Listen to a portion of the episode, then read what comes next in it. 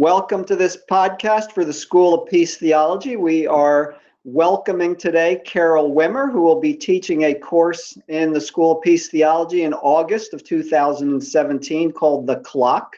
I am Greg Vidal. I'm the director of the School of Peace Theology, and Michael Hardin, who is both the founder and director of Preaching Peace, as well as the founder of the School of Peace Theology, is with us uh, on this call today. So, Carol Wimmer, tell us for students who are going to jump in and take your course a little about Carol Wimmer and who she is and what she's about. Well, I am thankfully a retired woman, but I have had a really full life. Um, I started out in the ministry of music and theater for 22 years.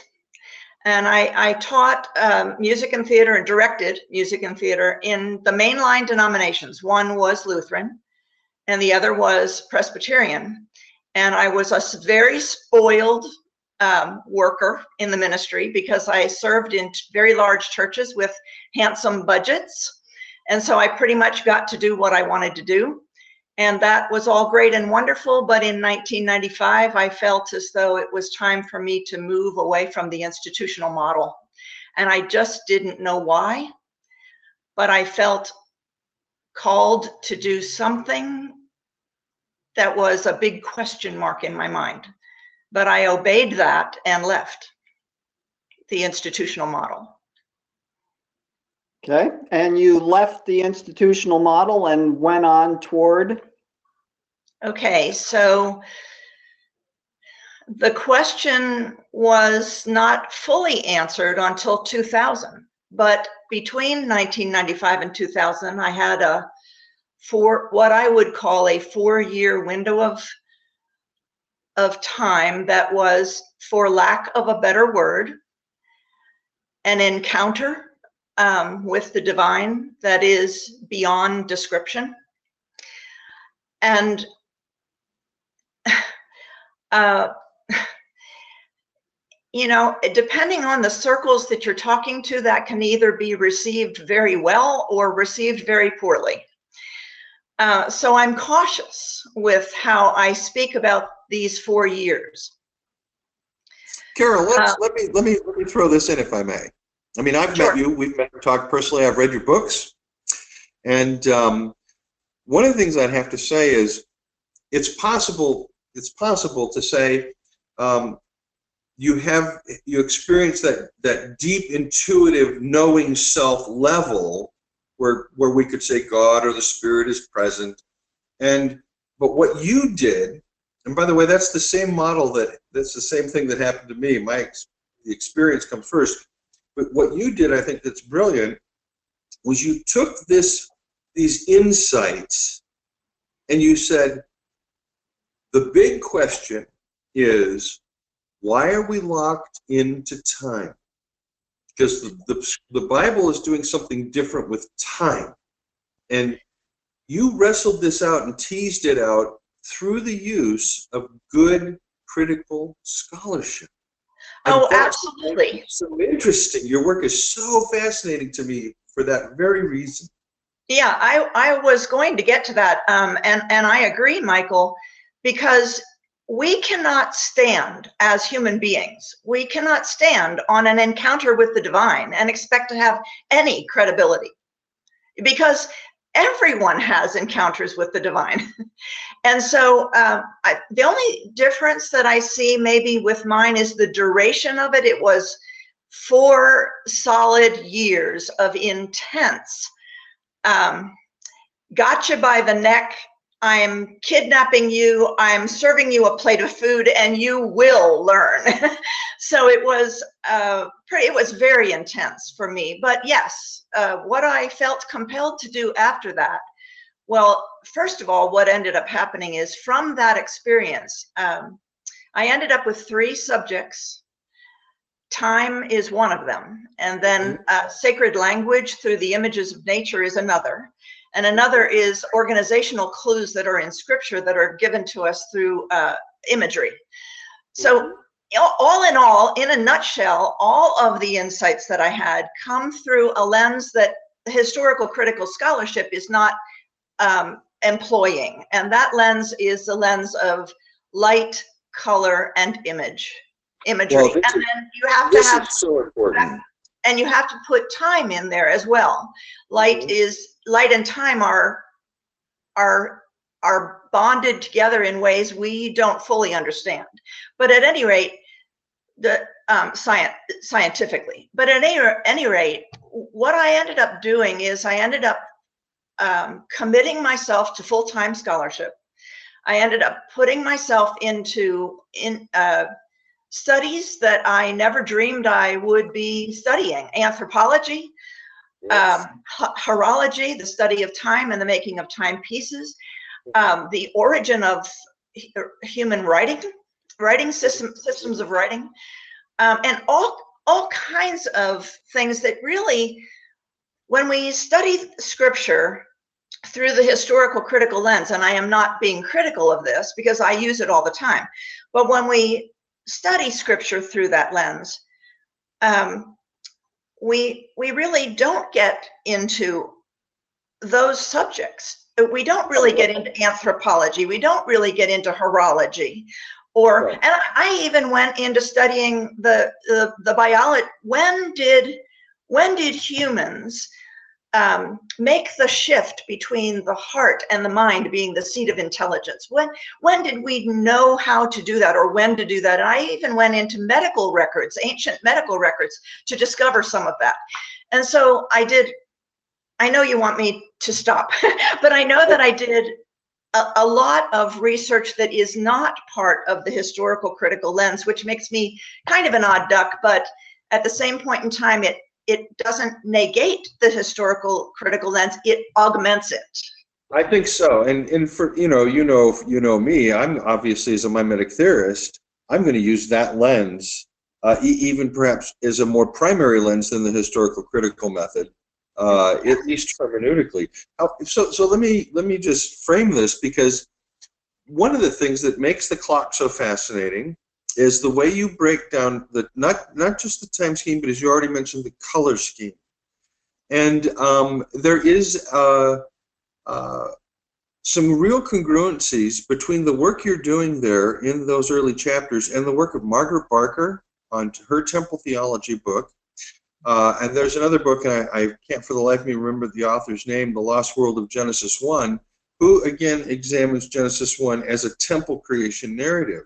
And so your approach, and of course they're, they're doing this uh, interdisciplinary, and your approach just message message meshes so nicely with these um, it seems to me that you have actually further substantiation for your thesis than you might think but what's exciting about your thesis in the long run and what i think that students of the clock will appreciate is the incredible hope that you express yes. in the clock. Because as i experience time right now it's hard it's scary it's frightening it's difficult to see any good future.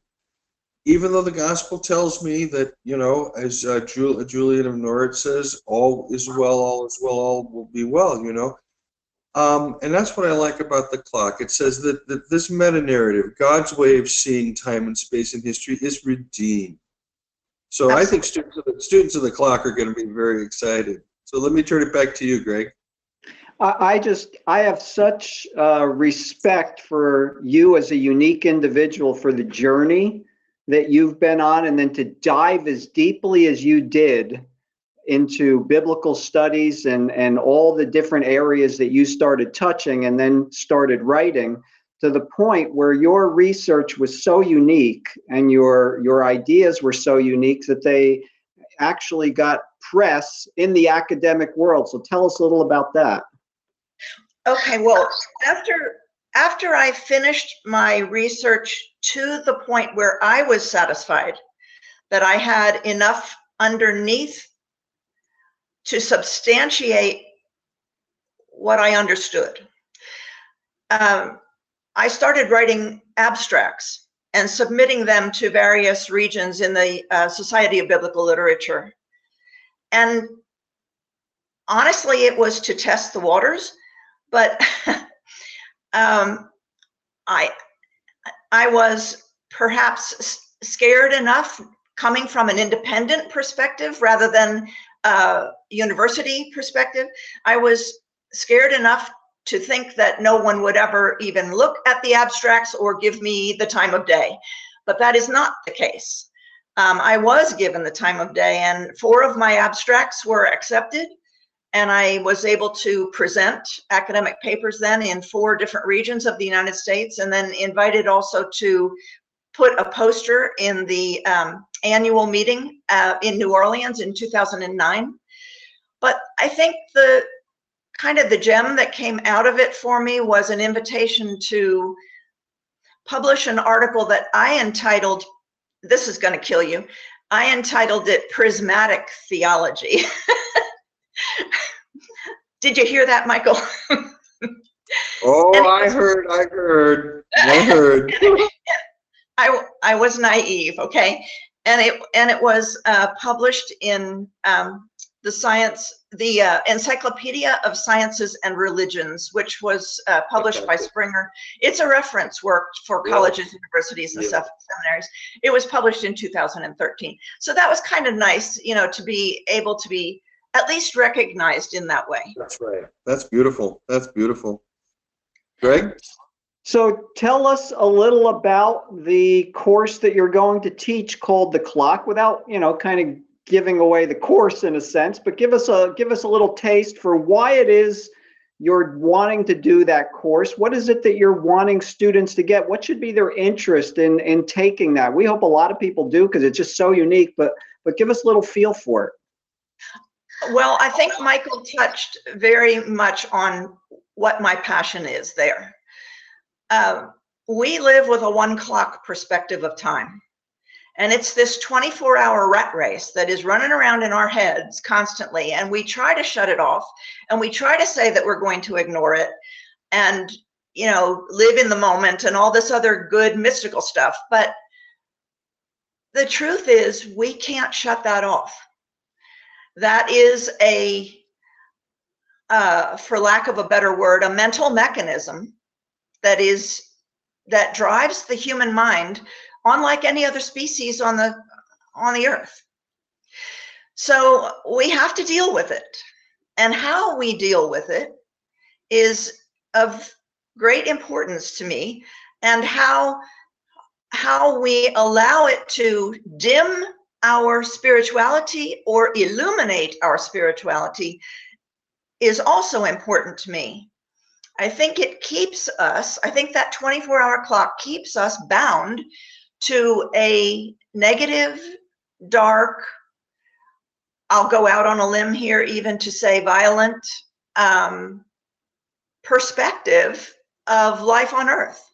And I don't want us, us to stay there. Um, I think we have an option and that, and I believe that the ancients because of what I studied with horology, I believe the ancients, um, the P source, I believe they were on to something when they were working on their zodiac and everything else, that there is a different dimension of time that we can be looking at. Um, the uh, precession around the equinox and how uh, the seasons of time um, could be looked at from a through a wider lens.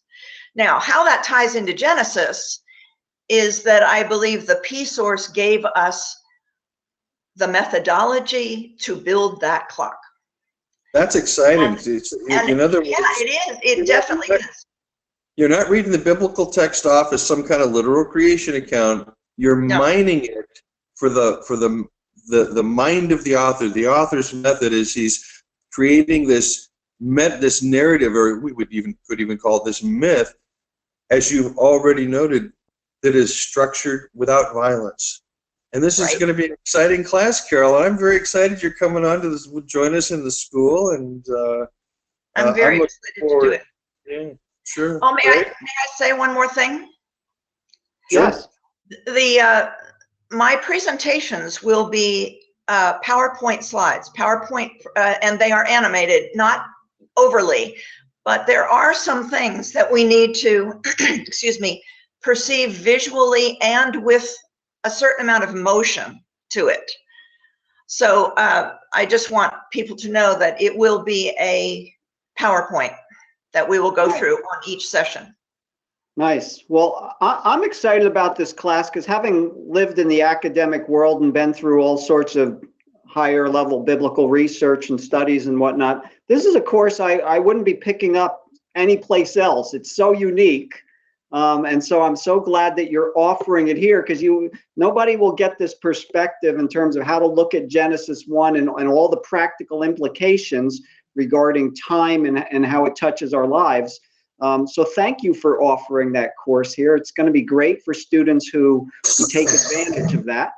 And so, and thank you for being with us uh, here today. So great talking with you and getting some insights uh, into you and to the course that you're teaching.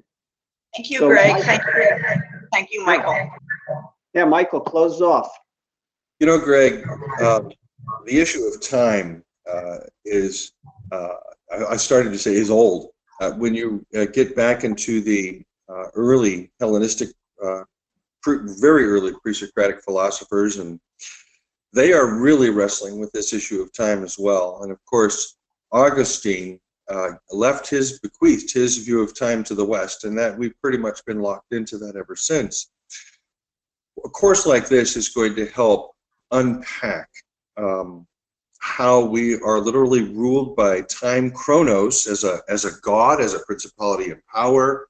Uh, what what our view of time does to us psychologically spiritually intellectually. So i'm excited greg for this. And and uh, i know that that it's uh, again it's just another great big piece of this larger peace theological puzzle that um, preaching peace and the school of peace theology are teasing out